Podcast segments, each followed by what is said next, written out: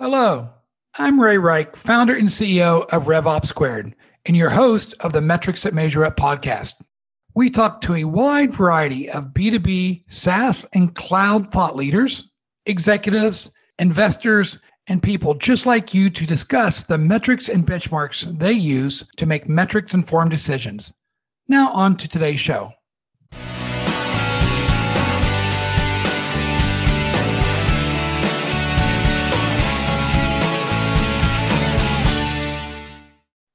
Welcome to today's episode of the Metrics That Measure Up podcast. Today, we are joined by Matt Heinz, founder and president of Heinz Marketing and host of the Sales Pipeline Radio podcast. Today, we'll be covering four main areas. First, today's B2B marketing strategy. How has it evolved over the years? Second, content and community. How to measure the business impact. Third, how do you measure the overall return on investment for B2B marketing programs in 2021 and beyond? And finally, sales pipeline or revenue, which is the best outcome measurement of a modern B2B marketer. And Matt, thank you so much for being a guest on the Metrics Measure Up podcast. And please give a brief background overview of your journey to being our guest. Well, thank you so much for having me. It's a real pleasure. My name is Matt Heinz. I started Heinz Marketing 13 years ago, just with a laptop and a bus pass. And our focus is really on helping companies sort of figure out how to create more predictable pipeline from revenue responsible marketing teams. Uh, sort of getting out of the lumpiness of pipeline production that often happens from just random acts of marketing and sort of implementing a real systematic approach to revenue responsible marketing that helps both sales and marketing teams work more closely together and generate more predictable, repeatable, and scalable pipeline and net new business. Okay, so I heard some words that just rang so true with me, and that's predictable and scalable, yep. right? Pipeline. Yep.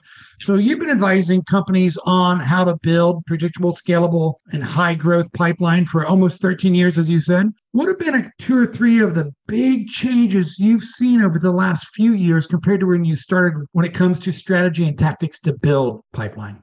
Yeah, a couple things for sure. I would say one is just the increasing tightness of the collaboration between the sales and marketing teams. You know, used to be you could have marketing working at the top of the funnel and sales working at the bottom of the funnel. And that may just still generally be the roles, but I see a collaboration, especially with complex sales cycles across every stage of the buying journey. So sales and marketing working much more closely at the top, middle, and bottom of the funnel. So that's one. I also see the use of data as significantly more important than it has been in the past. I think in the past we were very transactional, especially in B2B for how we sort of managed, you know, leads and opportunities. We would wait for someone to raise their hand or say, okay, here's the right person at the right company. We're going to call and find out if they're interested today. And if they're not, we might call them next week or next month the amount of data that is now available to us to give us insights into individuals and companies, to give us buying signals and intent signals, even if someone hasn't necessarily raised their hand, but is exhibiting behavior at the account or contact level inside and outside of your organization that tells you that the situation is ripe for an engagement is ripe for an outreach with some message. So that's two. And three, I would say, is this continued shift for many B2B organizations from having a lead orientation to their sales and marketing to an account orientation. And so thinking through the fact that you've got, you know, you, you can't email a building, you can't call an account, you have to talk to people but there's some complexity in the way that those accounts operate. You know there's typically a buying committee that has various roles in a decision making process and there's consensus building that has to happen internally amongst members of that buying committee to for the account to commit. So having an account orientation to coordinate that behavior not only across members of that buying committee but across your selling team across sales and marketing it gets complex really quickly but we're seeing companies that embrace that and put get their arms around it are seeing significant increases in not only the efficiency of their sales and marketing motions but the velocity of the deals in their pipeline you said a couple things matt that we could do our whole 30 minute episode on but let me double click on one of those to start with and that is sales and marketing alignment and we're not going to do a 30 minute show on that yeah. But I'm actually seeing the friction between sales and marketing actually not get that much better in the last few years. And now we're bringing in customer success because that customer expansion motion sometimes requires tight integration between marketing for customer marketing efforts, customer success, you often have the relationships, yeah. and sales if they're responsible for closing. So, yeah. can you give me any insights into the reality of that closer sales and marketing alignment? Well, unfortunately, I agree with you that there's an increased level of importance around that connection between sales and marketing, but that increase in importance isn't being followed by action. And I would say, you know, we can sit back and we can talk about data, we can talk about account orientation, we can talk about commercial insights, all the different building blocks that together can make for, you know, more predictable, scalable, you know, pipeline programs. But if you don't solve the underlying issue of alignment between sales and marketing, which isn't just objectives, right? It's also it's it's culture. It's how the teams have perceived each other. I mean, in many organizations, and this isn't just a legacy issue with like older industrial blue blood industries, we see this in newer SaaS sort of up and coming companies where, you know, sales owns the number and marketing will talk nice about revenue responsibility at the sales kickoff, but there isn't true operational alignment. Like sales kickoff doesn't matter Tuesday morning when you're trying to hit your number. Sales kickoff doesn't matter in the last week of the month or quarter when sales is grinding it out trying to hit their number, but marketing is at the bar celebrating that they hit their retweet goal. And I wish that was a joke, but it's a real story from a real company we work with. So like that getting that cultural alignment getting the teams to believe that they're actually in this together, getting them to use the same language and put action behind that language. I mean, everyone wants to get right to like let's just do some campaigns let's send out some emails. But if you don't fix that in those complex selling environments you are going to continue to just hustle with inconsistent lumpy results. It's interesting you say that matt because we go and we do a lot of kpi and metrics assessments and kind of helping companies determine what should those metrics be. And that includes not only at the top level such as things like CAC payback period or net revenue retention gross revenue retention, maybe customer lifetime value to CAC ratio. But then we look at the second level departmental goals that have a causal relationship to this top level. And one of the best alignment vehicles we've found is when the head of marketing, head of sales, head of customer success own and share the top line revenue goal of new ARR or expansion ARR. And they also all co- own net revenue retention well, you work with a lot of heads of marketing. What percentage of companies do you think the head of marketing says my number one and number two measurements are revenue and pipeline and dollars? Pretty small. I'd say it might be in the teens. And I guess it depends a little bit on how we sort of couch that, right? Because I think I hear a lot more CMOs using the right language to talk about the revenue impact of their work, you know, saying some version of, you know, what I want to measure are metrics you can buy a beer with, not just sort of clicks and likes and activity metrics, but the actions in their own scorecards, the actions and what you see in terms of behavior from their teams again this goes back to culture doesn't necessarily always follow suit consistently so in many cases i may have a cmo that really gets it but a cmo that's new to an organization that has inherited a team where the marketing team and really prioritizes what i would call the marketing of more where more is better more clicks more emails more campaigns more web traffic and depending on who you're selling to, more may not be better. More may be counterproductive to the numbers you're trying to hit. And this isn't just a marketing problem, right? I mean, we, we have taught as marketers, we have taught our organizations, we have taught our boards, we have taught our investors to prioritize these up and to the right charts that show more, more, more all the time. We need more leads, we need more leads, we need more leads. Maybe you don't, maybe you need better leads. Maybe you need a fraction of the leads you needed before, but you need them from the right organizations at the right time to increase the efficiency and throughput of the pipeline. Maybe you don't need leads at all I mean, this is where I'm seeing some companies saying like they're eliminating forms. They're just throwing all the content out available to anyone that's interested, anyone that's qualified and short-term interested enough to access some of that content. And or they're they're watching and measuring for signals out in the market that say some company is now exhibiting attributes, exhibiting behavior that indicates that they have a problem we can solve. So there's an engagement opportunity there at the top of the funnel that doesn't require waiting for someone to find you on search. It doesn't require waiting for them to fill out a form Mm-hmm. there's a behavior there that happens at a very tactical level, even in marketing, for your digital marketing person to go beyond most possible leads, lowest possible cost to maybe the opposite, to maybe say, I am willing to now spend 4x on a lead that is in the market, that is in that three to 4% of the market based on Gartner data that says they're actively looking for a solution. Because that's what the organization wants. That's ultimately what the sales team wants. Getting the organization culturally to accept that as the modus operandi moving forward when we've taught them forever to value more and more MQLs. Some cases that's a bit of a process, but the more companies, the more CMOs commit to making that culture change, the better everyone's going to be moving forward.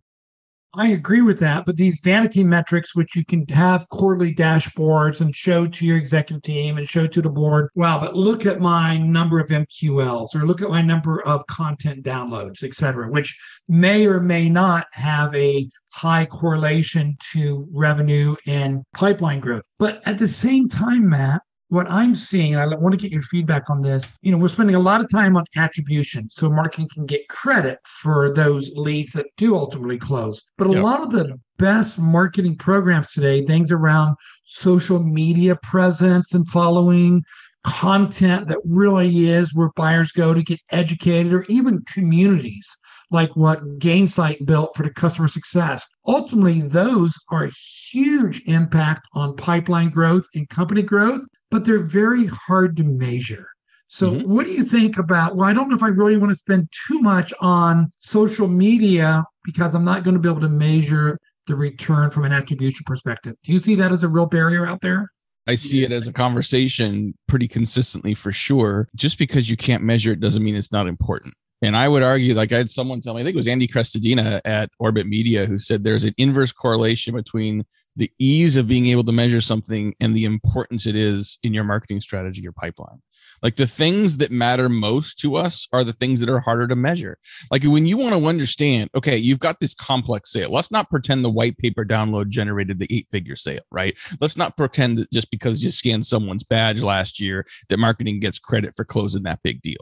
It's a body of work. There's always going to be multiple touch points across multiple people in an account, especially a large account that's making a large purchase. So it's all those different things together. So how do you possibly create accurate complete weighting of all those different things that happen to understand what's working. You can't. And I would argue that you maybe never will because there's too many things to measure across platforms that happen in an offline format, etc. But just because you can't measure it precisely doesn't mean that's not the end game.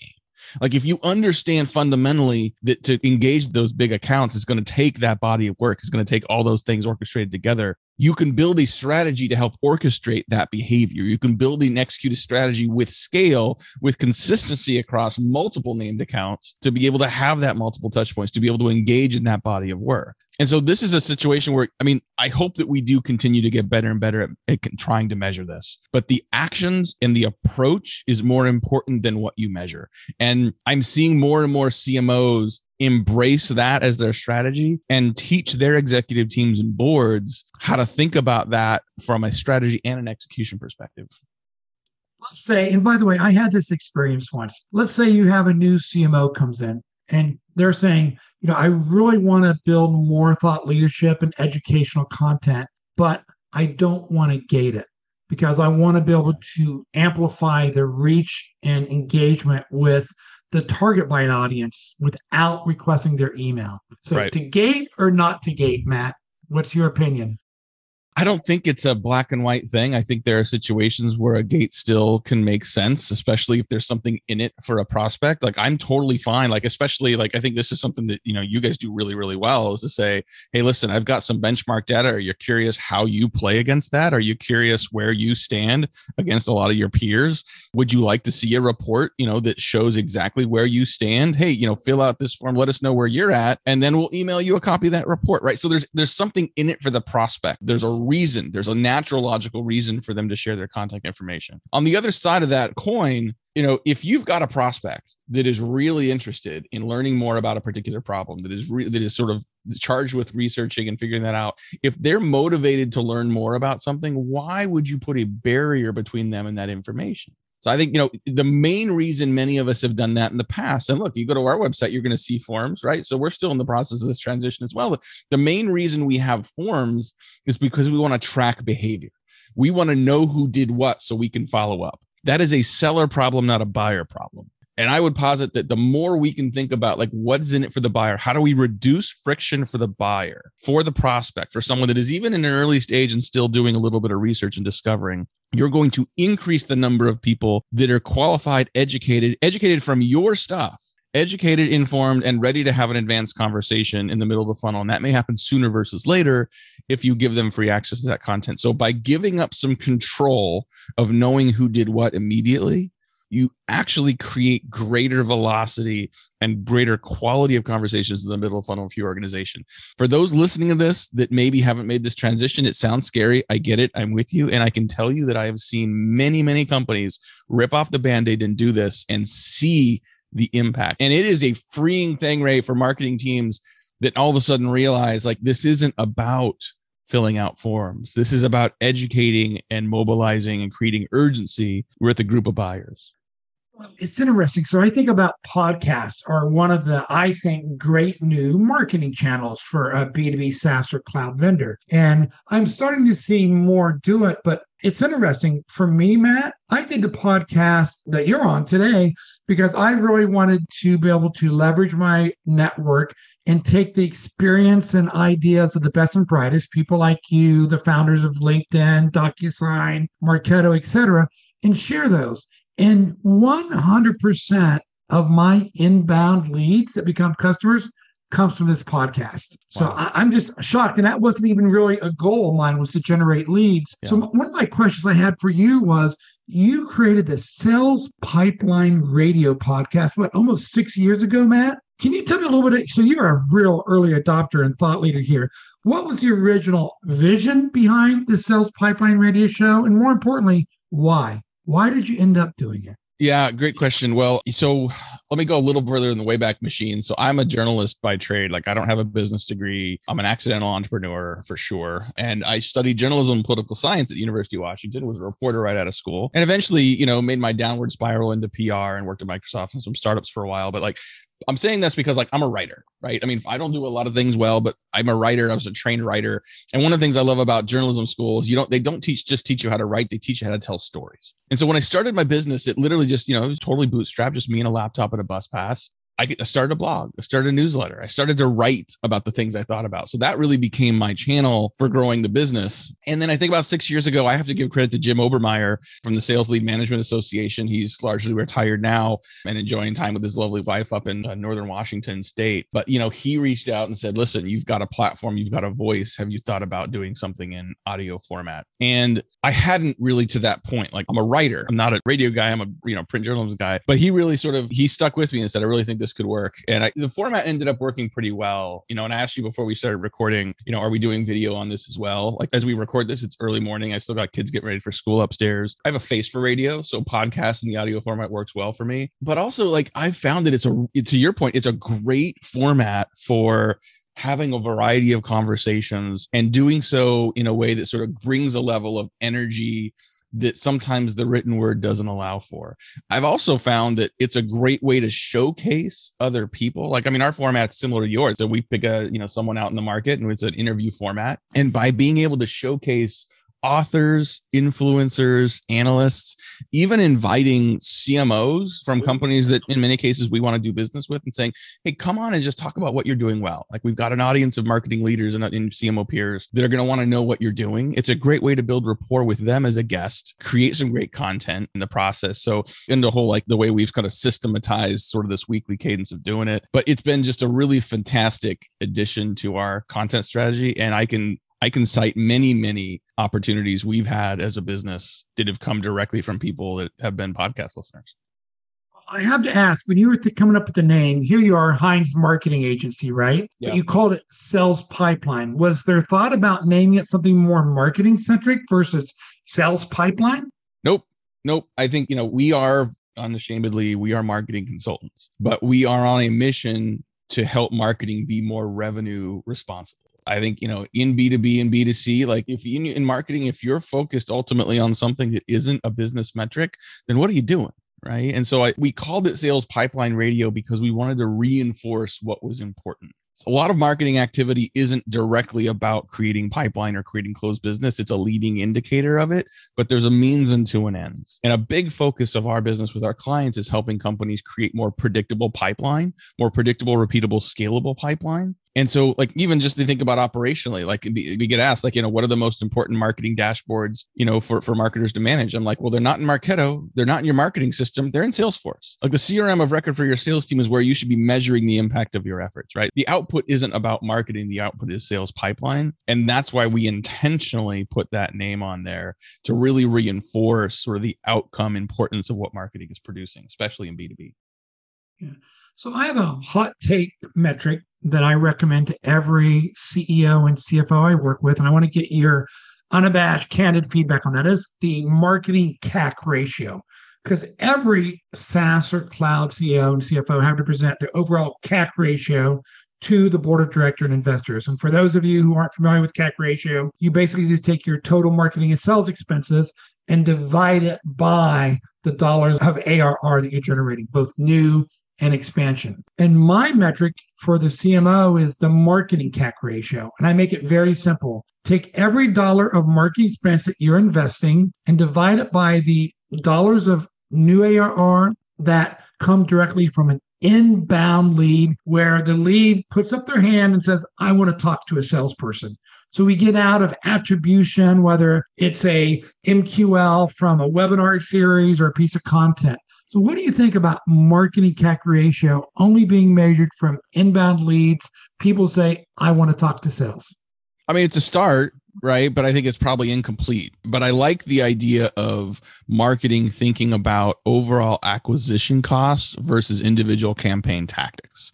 Like that is moving in the right direction, right? Where instead of saying, well, you sent out an email, how much pipeline did that create? Or, oh, you did a LinkedIn campaign, like what's your cost per lead? I mean, operationally, like we need to separate sort of our programmatic metrics from our impact metrics. And what I mean by that is like, of course, like if I'm sending emails, of course I care about higher open rates and click rates. If I'm doing LinkedIn ads, of course I want to lower cost per lead off of LinkedIn. Like you want to still operationally manage all those metrics, but at the end of the day, I don't care as much about those as much as I care about the metrics Ray that you just referenced. So if I can look at this body of work of how I'm managing engagements, of how I'm managing how to talk to people in certain target accounts, and if I can get my overall acquisition costs at or below what targets I've maybe set with my CFO and my sales counterpart, now we're cooking right? And so i think it allows you to say i am willing to spend more on certain channels to reach the right people. I'm willing to spend more. Like i can't tell you how many companies i've had you know discussions with where we're like well that direct mail package is too expensive. Like we would never spend that much money on a direct mail package. Well what is it worth for you to get an engagement with one of your top 100 accounts what is it worth for you to actually get a meeting for your sales team with one of their strategic accounts? Like, are we really going to argue about $3 on a direct mail piece versus getting those meetings? The outcome is not the response. The outcome is the action and the meeting and the destination, right? So I think looking at acquisition costs, looking at, and then combining that even better, right? Combining that with the sales activity. So it's not just marketing cost, acquisition cost, it's a combined sales and marketing acquisition cost. So you can stack rank what's happening across channels to be most efficient and scalable moving forward. It's interesting you say that, Matt, because one of the pieces of advice I would provide our listening audience is you, you just raise whether it's 5 million or 20 million, depending on what stage, right? How do I allocate that? So mm-hmm. there's always a well, how much do I give to marketing versus sales? And then there's yeah. sales development now, right? And by the way, sales development is the number one source of pipeline for B2B SaaS companies on the aggregate. It's different wow. by channel, by size of it, ACV, et cetera. So mm-hmm. we say have a marketing CAC ratio, have a sales development CAC ratio, have a account based sales ratio, and then have a, an overall sales CAC ratio for when they do their own outbound self-directed pipeline development. Right. And then, of course, you have the overall CAC ratio for all four. But then, if you know for every dollar of input I put into marketing or I put into sales development, predictably, I'm going to get out whether it's 40 cents of ARR from an inbound marketing lead or 52 cents of new ARR from an outbound sales development driven one it makes it easier to decide how to allocate that $5 million. And today, the way I see it being done, Matt, is well, 70% goes to sales and 30% goes to marketing, right? There's no data or real science left behind how we're allocating budget. Would you agree with that or not? Yeah, I love that train of thought. And I think that too often, you know, because we're saying, well, where would, how would you use this money? And then all of a sudden it just becomes a campaign plan Like a marketer come back and says, well, if, you know, if we had this amount of money, we could do this many trade shows. If we had this many money, we could do 50% more trade shows. And here's the lists we would buy. And Here's all the campaigns we would run. It's like, it just becomes like a shopping list as opposed to saying, what is it going to cost for us to acquire customers? Like, what are the aggregate activities that we're going to put together and what is it worth for us? I mean, instead of starting at the top, which is the shopping list and the budget, start at the bottom, which is what you're willing to spend to acquire a customer. And it may change based on the stage of business. If you're venture capital back, still working on, you know, figuring out product market fit, if you're trying to get your next round by mm-hmm. getting validation, by getting some logos on board, what you're willing to spend to acquire a customer may be a significantly higher number. If all of a sudden you figured that out and now you've got private equity money, now I care about profitable growth. Now I need to prove to a potential exit buyer that I'm able to grow the business with some consistent EBITDA right and so if, if, anyone listening like you said if you're if you're a marketer if you're a marketing leader at a private equity based company and you don't understand ebitda and the impact that has on your company's growth and success and exit figure it out. And even if you don't know, like, go and ask your CFO, say, listen, like, help me understand the metrics you think are important as we grow the business and look for our exit. Like, she'll be more than happy to share that with you. And that'll help you create a better strategy and approach to not only sort of how you're going to leverage the budget you have, but you're going to be able to make a better case and tell a far better story as you go ask for more budget for campaigns to help the company be successful. I cannot believe it, Matt. We're already coming up to the end of this episode, but I want to finish this part of the podcast with the question. You've been out here doing it for 13 years, hundreds of customers. What question didn't I ask you that you think every B2B cloud kind of CMO who's in our listening audience should be thinking about? What advice would you give them? the the question I would ask and the challenge I would give sort of CMOs is like how do you increase your central value to the organization? Not just as a coordinator of marketing campaigns. I have to give like Latane Conant and some other CMOs credit for sort of evangelizing this concept, not just of chief marketing officer, but the chief market officer. The idea that you are not just responsible for campaigns and driving pipeline, you're also responsible for understanding, measuring, and creating a strategy around your addressable market what is that addressable market? Like if you're in the healthcare, your, your addressable market isn't everybody in healthcare. Like how is it? Like what's the difference between your addressable market and those companies that are in your ICP, your ideal customer profile? Like what makes up those companies that are more likely to engage because they have the problem? And how does that market definition and market scope change over time based on the number, the results you're trying to, to achieve and the numbers you're trying to hit? So I think that that concept of the chief market officer is a huge opportunity and a gateway for marketing leaders to play a more central role, leadership role in the marketing team beyond just running the marketing. So being more strategic by being a chief market officer. I love it, Matt. So let's have the audience get to know you a little bit more on a personal basis by three quick questions. First one is what CEO or company do you think is a must follow today? Oh, I would say like in the SaaS space, I really like I'm following Drift, I'm following Pendo, I'm following 6sense.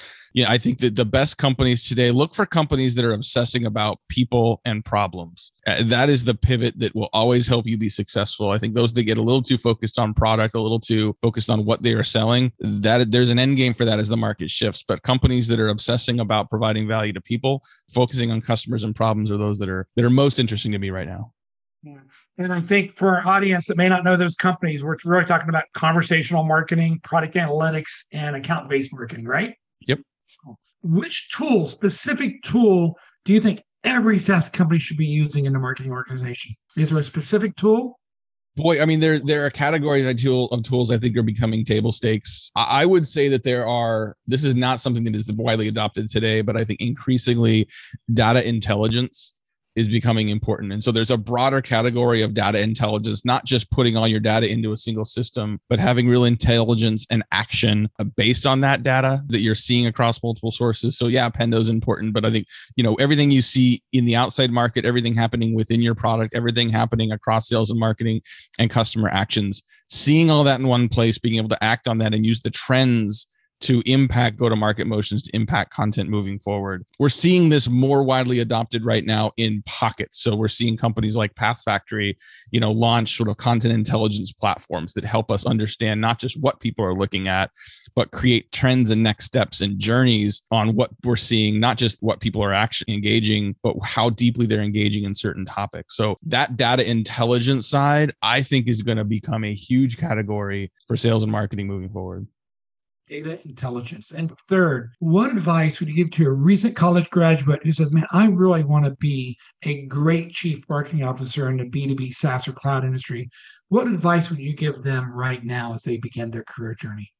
I mean, the, short answer is just to be a lifelong learner. Just to no matter how far you get into your career, continue to learn, continue to listen. You know, focus on building out a productive network, and what that mean by that is not collect contacts, but like really engage with people that are smarter than you that have been doing this for longer. Figure out a way to provide value for them, but just continue to listen and learn from, and surround yourself with those people. I would also also say that you will learn more by producing content around a topic. Like the best way to learn about a topic you don't know is to commit to create content around it. Some of the best authors I know, like, don't pick topics to write about because they're experts in it. They pick topics because they're super interested in it. They may know nothing about it, but the best way to learn about it is to say, okay, I'm going to have to write a 400 page book on this. So commit to publishing platforms, commit to regular engagement with smart people around you. Like literally make that a daily, weekly habit for the rest of your career, and it will benefit you greatly. That's great advice. So always be learning, be a lifelong learner. Start building your networking, meaningful connections early in your career and create content and publish it and use it in areas that you're not aware of to continue your learning journey. Hey, Matt, this was a great discussion for me. And I really want to thank you for being a guest on the Metrics to Measure Up podcast. Thank you. Oh, it's my pleasure. Thanks so much for having me.